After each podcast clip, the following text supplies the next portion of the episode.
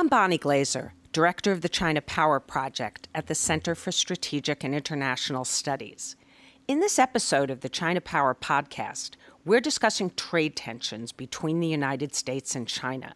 We're going to dissect the demands of each side and explore the feasibility of a compromise. In recent weeks, trade delegations from the United States and China, composed of high level government officials, have held negotiations both in Beijing and Washington. Trade demands on each side cover the spectrum of the economic relationship and have led to a volatile back and forth between the two countries. Fears of a trade war persist, but there's still hope of a deal. To discuss the U.S. China trade relationship, I'm joined by Dan Rosen. Dan is a founding partner of Rhodium Group and a longtime observer of China's economy and U.S. China economic relations. He's also an adjunct associate professor at Columbia University, and he's affiliated with a number of U.S. think tanks, including CSIS, where he is a senior associate with the Freeman Chair in China Studies.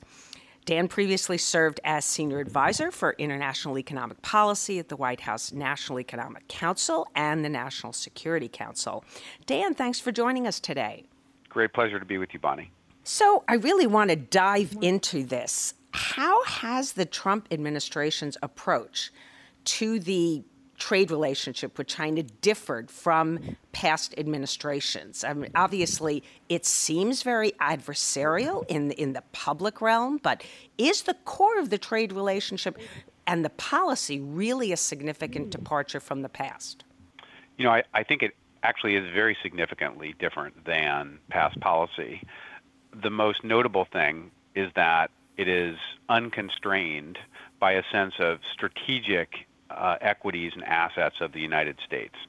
That is to say that trade has had a multifunctional role for us in the past. It helped to underpin alliances, uh, geo uh, strategic uh, interests of the United States all around the world. And now it is being treated um, almost you know, by itself as a singular objective to change trade balances with countries large and small around the world, regardless of the implications for our longstanding uh, security and political arrangements. So that sort of unbounded ability of this White House to reach in and do what it wants with trade um, is really quite different than what we've seen for, you know, living memory. So the president obviously has, as you say, attached priority to uh, reducing or eliminating bilateral trade imbalances. Um, he claims these are, are harmful to U.S. interests. Can you explain why bilateral trade imbalances are or are not important? Should this be a priority? You know, this is one of those top the, those topics on which economists have sort of a set response that they've practiced for decades and decades and decades. And the current moment has caused the profession to sort of think again about it. The standard traditional answer is that you, of course, run a personal deficit with your grocery store because they don't pay you, you pay them. and you run a personal surplus with your employer because they pay you, uh, you don't pay them.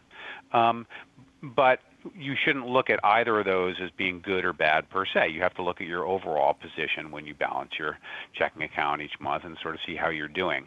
In the same way, economists would say that just because the United States is importing from China doesn't mean on the whole, globally, uh, those imports uh, could be very, very valuable to the U.S. It could be advantageous for a country to have a, a bilateral deficit, deficits. In fact, you know, just thinking about it, you really wouldn't expect any country to be perfectly balanced with um, any one country. It probably would always be a mix um, of the two. Um, so the difference when it comes to China is that the president is now focusing uh, tremendously on the single U.S. deficit the U.S. has with the People's Republic of China. And the question is, is that reasonable in this case? Whereas economists traditionally wouldn't like that and still don't, the fact is that our deficit with China is so gargantuan compared to all the others that we have with individual countries and so persistent that looking at this one trade uh, bilateral trade deficit is almost tantamount to looking at the overall American external position. Um, and so you can't really deal with the overall American global balance, which economists do accept. There's a case to be concerned about if it's too large for too long, without looking at the role of China um, in that global position, I think. So th- that would be the reasonable way to approach this topic. Now, the administration's particular ideas about why we have that bilateral deficit um, and how to affect it in the direction that they desire um, are not entirely clear um, and could use quite a bit of uh, work, in my opinion.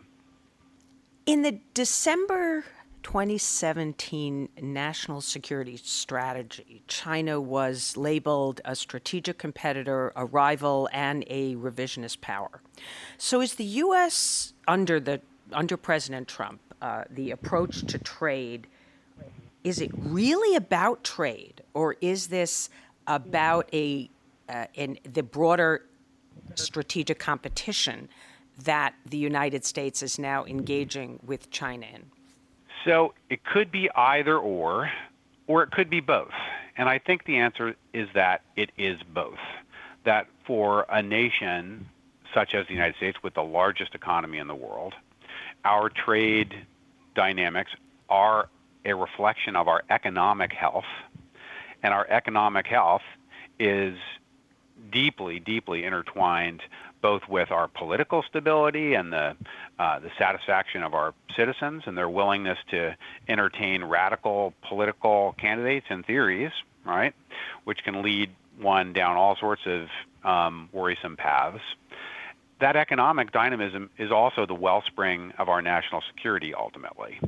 And there are certainly elements of our economy which are particularly intertwined with um, our uh, competitiveness as a military power, uh, where communication technologies, propulsion technologies, energy systems are very much um, uh, going to shape the relative um, strength of uh, American uh, military power out into the future. So we must say that much of the trade policy and economic policy action being uh, directed toward China today is truly um, motivated by uh, uh, economic interests of the country and economic debates and uh, concerns that we have.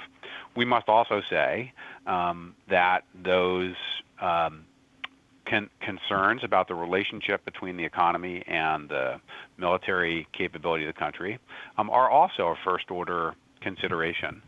And really, I think what's most extraordinary about the new national security strategy that we um, have had since last December is that it takes the next step forward to truly integrating those two domains. Uh, it takes a whole of society approach to thinking about our security as a nation, which is uh, definitely a departure from um, prior uh, prior doctrine, where uh, economics and security were treated as fairly distinct um, aspects uh, of our uh, of our nation. So I want to ask a few specific things about the U.S. demands and the Chinese demands, and get your assessment as to how serious these problems are, and how, maybe how they, they should be addressed. So, for example, we've been talking with China about intellectual property protection for a long time, and, and the United States um, has asked the Chinese government to stop what they allege is forced technology transfers and other practices uh, to acquire U.S. intellectual property in, uh, in illicit ways. So, can you explain how China has actually compelled American companies to hand over their intellectual property? Obviously, Beijing has denied that it's doing this. Very, very complicated question and a very important one and a good one. And there are many elements to this. There are things that have taken place that are just purely criminal. Companies um, uh, actively practicing industrial espionage against their competitors to try to uh, obtain their seed technologies, their uh, software, their other intellectual property. Um, we know these things. They've been litigated through court systems both in China and the United States. So this is part of the the reality um, that we've had. Now, uh, economists also uh, point to uh, the general tendency in history for less developed countries to have um, softer enforcement of intellectual property uh, protection, shall we say, than more advanced economies do. But the theories at the heart of the administration's formal case against China, as seen in the 301 action, are more specific and are different than that sort of general lax attitude about IPR protection. And I want to talk about a couple elements in particular that are really do sort of make the point obviously that there's an issue here. I, I think the most striking is that China maintains and enforces an extensive, extensive, extensive, almost a predominant array of joint venture requirements. So, in order to do business in China, foreign firms, in many, many cases, if not most, have to enter into a partnership with a Chinese firm. Now, the uh, Chinese side will often say, well, these partnerships are voluntary. The firm doesn't have to come to China, they could stay home. But of course, in most segments, if a company chooses not to be present to compete for the biggest share of new demand growth in the world economy, then it might as well just shut its doors and go out of business. So there's a compelling uh, desire and need, really necessity, for firms to be present in the Chinese marketplace. And at the same time, they're going to be required to enter into partnership with firms that may well be their competitors already today, if not today, then in the very near future. So those joint venture requirements are really sort of a prima facie problem, I think, because they always open the door to uh, a transfer of technology, of know-how um, that firms might very well not prefer to um, uh, to do if they had the choice. Another element that goes alongside that, whether a jo- through a joint venture or when there's not a joint venture, uh, being uh, a form being uh, used for an invest uh, an investment. Foreign firms, uh, as Chinese, are almost always required, especially when they're building something, constructing something, introducing a new product, to present technical information on those products, on those activities, to design institutes in China, which are nominally responsible to make sure that the designs are safe, that they comply with Chinese technical standards for building and construction, engineering, and things like that. But all too often it has been the case that after technical information has been provided to these design institutes, those design institutes have been, shall we say, careless uh, with that information and permitted it to um, be shared with uh, other firms, Chinese firms, in fact. Um, I've personally looked at dozens and dozens of instances of this uh, to my satisfaction that this has been a uh, all too common uh, uh, a phenomenon in China in the decades past. Probably becoming a little bit less of an issue these days as firms are getting even more protective of their intellectual property, including Chinese companies. But it has and continues to be an example of the kind of problem which has confronted foreign investors in China on the intellectual property side. Uh, one other thing I should mention as well, of course, and that is the reality of selective approvals. That, unlike uh, market economies such as the United States, where um, other than the security screening that we do at the border for national security issues, once once it's clear there's not a national security issue involved, any company from any country in the world can invest in the United States and do business here without asking for special permission or special favor for, from governments to approve that, with the exception of a handful of sectors such as banking and electric power, where there are special considerations um, around how our economies work. But in the overwhelming number of cases, there's no approvals necessary. In China, there's almost always an approval required a foreign investor needs an approval. If it's not for the joint venture requirements, then it's for other mundane um, aspects that licenses are required for in order to operate in China. And that creates an opportunity uh, for local officials to say no. And that creates a circumstance in which there's always the risk of some kind of coercion or compulsion to do things, uh, whether it's transferring technology uh, or undertaking other non commercial actions in order to secure the approvals that really should just be a matter of notification nowadays um, and not a question of you know, whether you'll get a yes or no. So there's a plan in China which much talked about uh, uh, among experts and, and written about. It's called Made in China 2025 uh, and often described um, as intended to make China into a manufacturing powerhouse, into cutting edge technology. And this is obviously robotics, semiconductors, electric vehicles, um, and, and other um, really advanced technologies. So, you know, the Chinese claim that many countries have similar industrial plans, and there's really nothing unusual or illegal about this plan, and that it fits very well within their economic development model, which, of course, is state run uh, capitalism. Uh, so subsidizing industries uh, is seen as uh, as acceptable, and other countries, of course, have done this. So the United States has asked China to halt these subsidies and has expressed a lot of concern about Made in China 2025. So, who's right? Well, you, um, you, you noted, Bonnie, that China claims that many countries have similar industrial plans. I would observe that human beings and bananas share about 60% the same DNA. So, in a sense, Beijing is right that other countries have had industrial plans as well. But the similarities, I think, are less important than the differences in this case.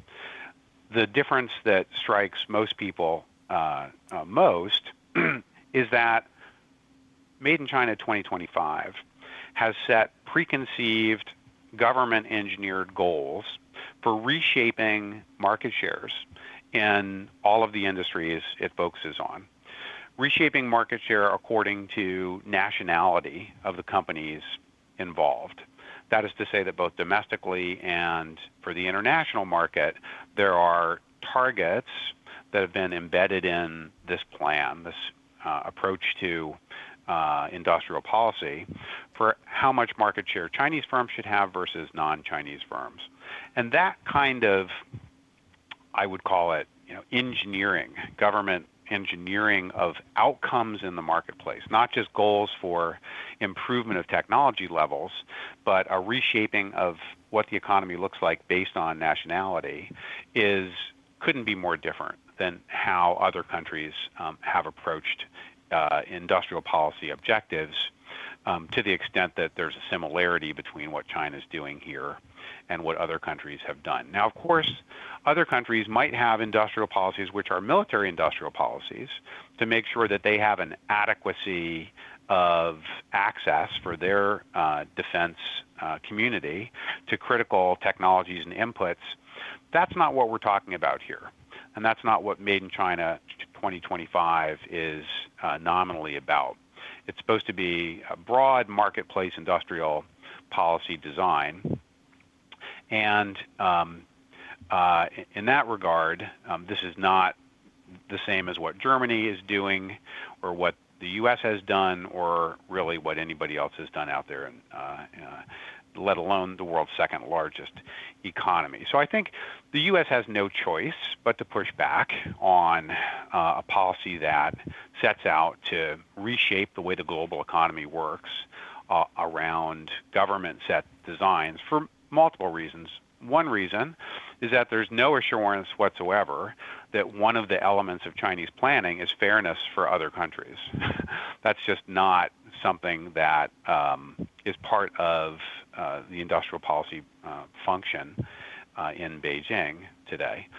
And another, just as I, to me, um, worrisome element here is that based on Chinese past efforts at industrial policy planning, there's a pretty high likelihood that this is not going to work out as efficiently as planners hope. After all, if we look at the motivation for the planning today, it's because of the problems arising from China's industrial planning yesterday. the amount of overcapacity industry after industry, and dislocation of workers and capital, bad debt that's built up due to those government interventions in the past is a first order uh, worry and concern, uh, not, of course, just for Washington and other advanced economy governments, but for China itself. It's um, a great risk to China's outlook, in fact, whether it will be able to manage the legacy of past industrial policy planning. So I think there's, you know, uh, a reasonable reason uh, for all of us to be concerned and to uh, insist on, um, uh, you know, a number of conversations we need to have about what the consequences of, of policies like this are likely to be for, for others you know, as a an American philosopher from two centuries back once said, China's, or to paraphrase, China's freedom to swing its fist stops where our noses begin. And I think there's um, compelling reason to be concerned about whether there's too much overlap between China's desires to have strong industries and uh, our uh, right and uh, uh need to make sure that that doesn't impinge on our welfare. China, of course, has its own set of demands. Um, and, and, and, maybe you could comment briefly on whether you think any of them uh, are reasonable. You know, for example, the Chinese have uh, been asking the U.S. for a long time to lift the restrictions that were imposed in June 4th, 1989, often referred to as the Tiananmen Massacre. Uh, these restrictions on high tech exports uh, uh, to China, and they've claimed that this would reduce the trade deficit if uh, if these were lifted.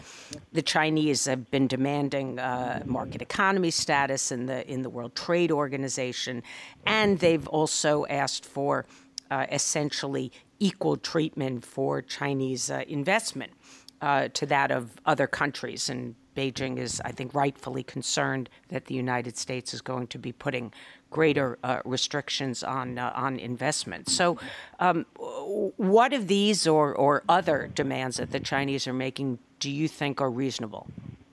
So, quite a few of the things you just mentioned are not just being demanded or requested of the United States from China, but are um, important uh, asks from all around the world because American policy presently is so unilateral and so discordant with the norms of international behavior and uh, negotiating uh, um, approaches that we have designed and developed and handmaidened over the past 70 or 80 years, that uh, it has, you know, created risk for everyone pretty much out there. The threats that we're making in order to um, uh, promote our interests. So, some of what China is insisting upon that the United States look after its own WTO obligations to other countries, including China, um, are, I dare say, reasonable and important uh, for them to be making and for others to be making as well.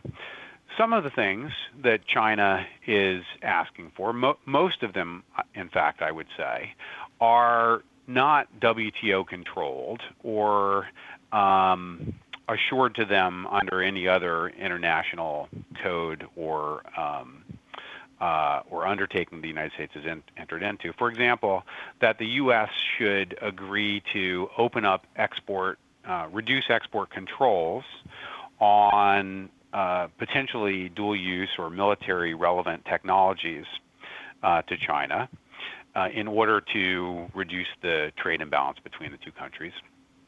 Uh, no country um, uh, can be told that uh, it, um, uh, doesn't have the right to employ national security controls on its trade, either inbound or outbound. So um, that's something China's been asking for for 25 years or so now, um, but it's certainly not something that um, China can uh, can claim to have a right to under any, any international agreement. Likewise, on the direct investment side, I think it's ironic um, that China has made so much of the question of investment market access rights for Chinese firms in the United States. When you look at the pattern of Chinese FDI here in the U.S. or in the European Union, where new restrictions on Chinese investment are also being developed as we speak, what's most remarkable is just how rapidly and broadly that investment has grown. There's been um, really uh, very little resistance to Chinese investment in the OECD economies over the past decade as it's taken off. So um, China was really getting a very good deal. And that is in an area where, once again, there is no international regime for direct investment screening. That's not covered by the WTO uh, or by any other regime. Uh, we've tried a couple times over the years to create a multilateral uh, investment uh, regime um, without success. And so um, that generally permissive uh, uh, uh, environment China's found for FDI abroad um, is despite not having uh, some kind of legal obligation, not not because of it. Things are changing on that front um, because um, of concerns over Chinese intentions uh, and the national security implications of, of, Chinese FDI. Again, not as a commercial matter um, per se.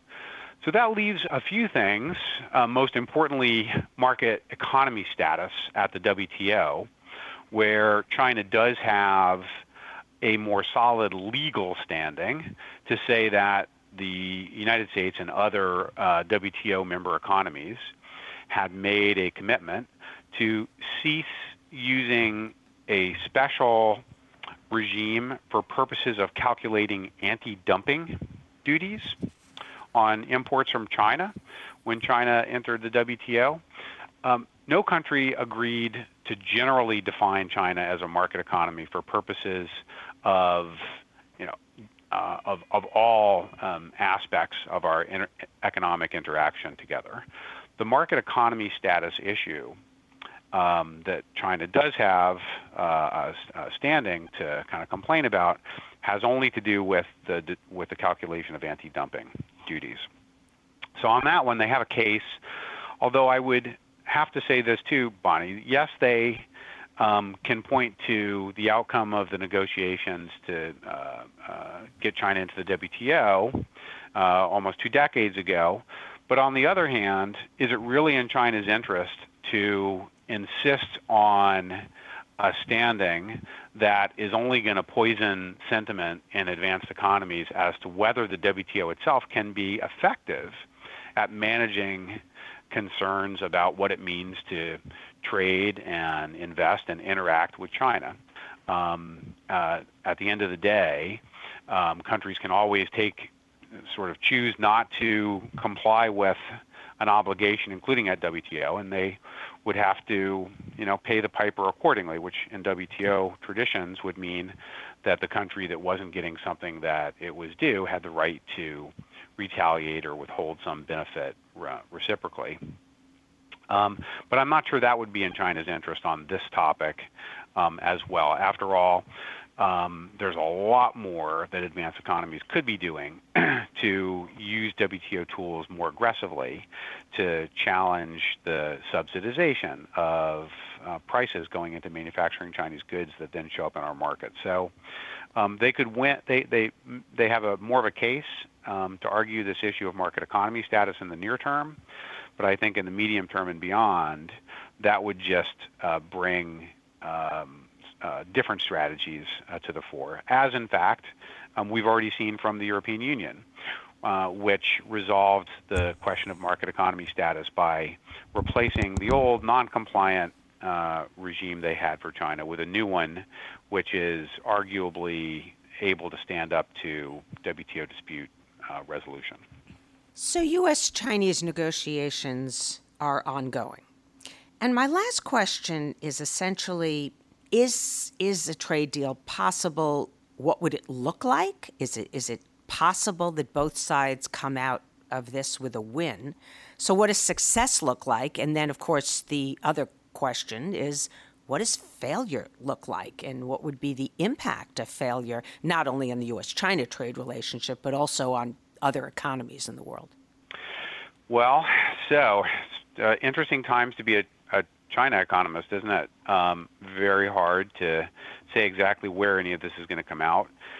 It's entirely possible to me that the outcome of the current uh, era of uh, brinksmanship, threats on one another in the trade realm could be some big transactional package of promises just to import a bunch more American stuff uh, in China, something like that. But I don't think that that sort of a deal would actually be um, uh, enough to provide a solid foundation under the relationship uh, for the years ahead. I think for an outcome to provide a sustainable foundation for the relationship, what it needs to do is define a convergent endpoint for our two economies.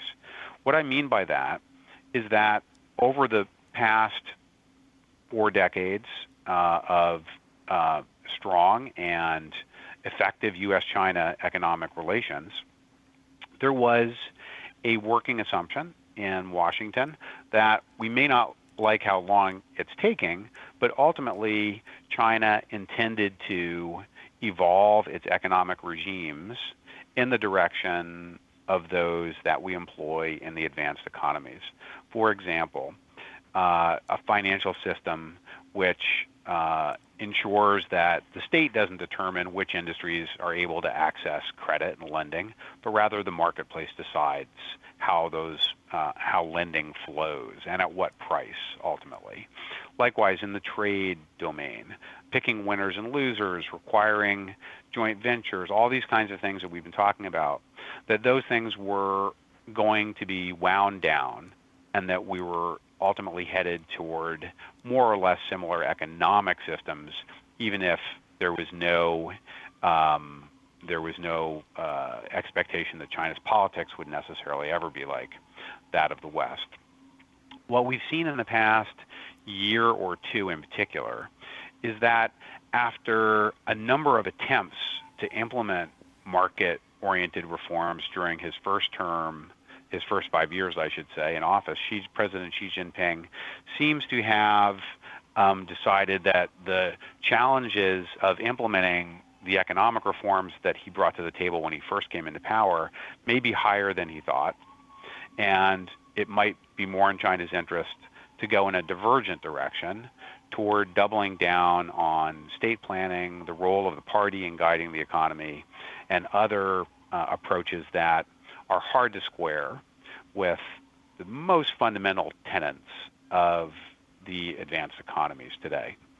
So when I look at the range of issues that are on the negotiating table between Beijing and Washington right now, my eye is drawn most to those structural elements, as they're called, which have to do with whether China is going to maintain the kind of guiding industrial policies that we talked about before, or commit to dismantling them. Not overnight, doesn't have to be delivered tomorrow or even in a short period of time necessarily.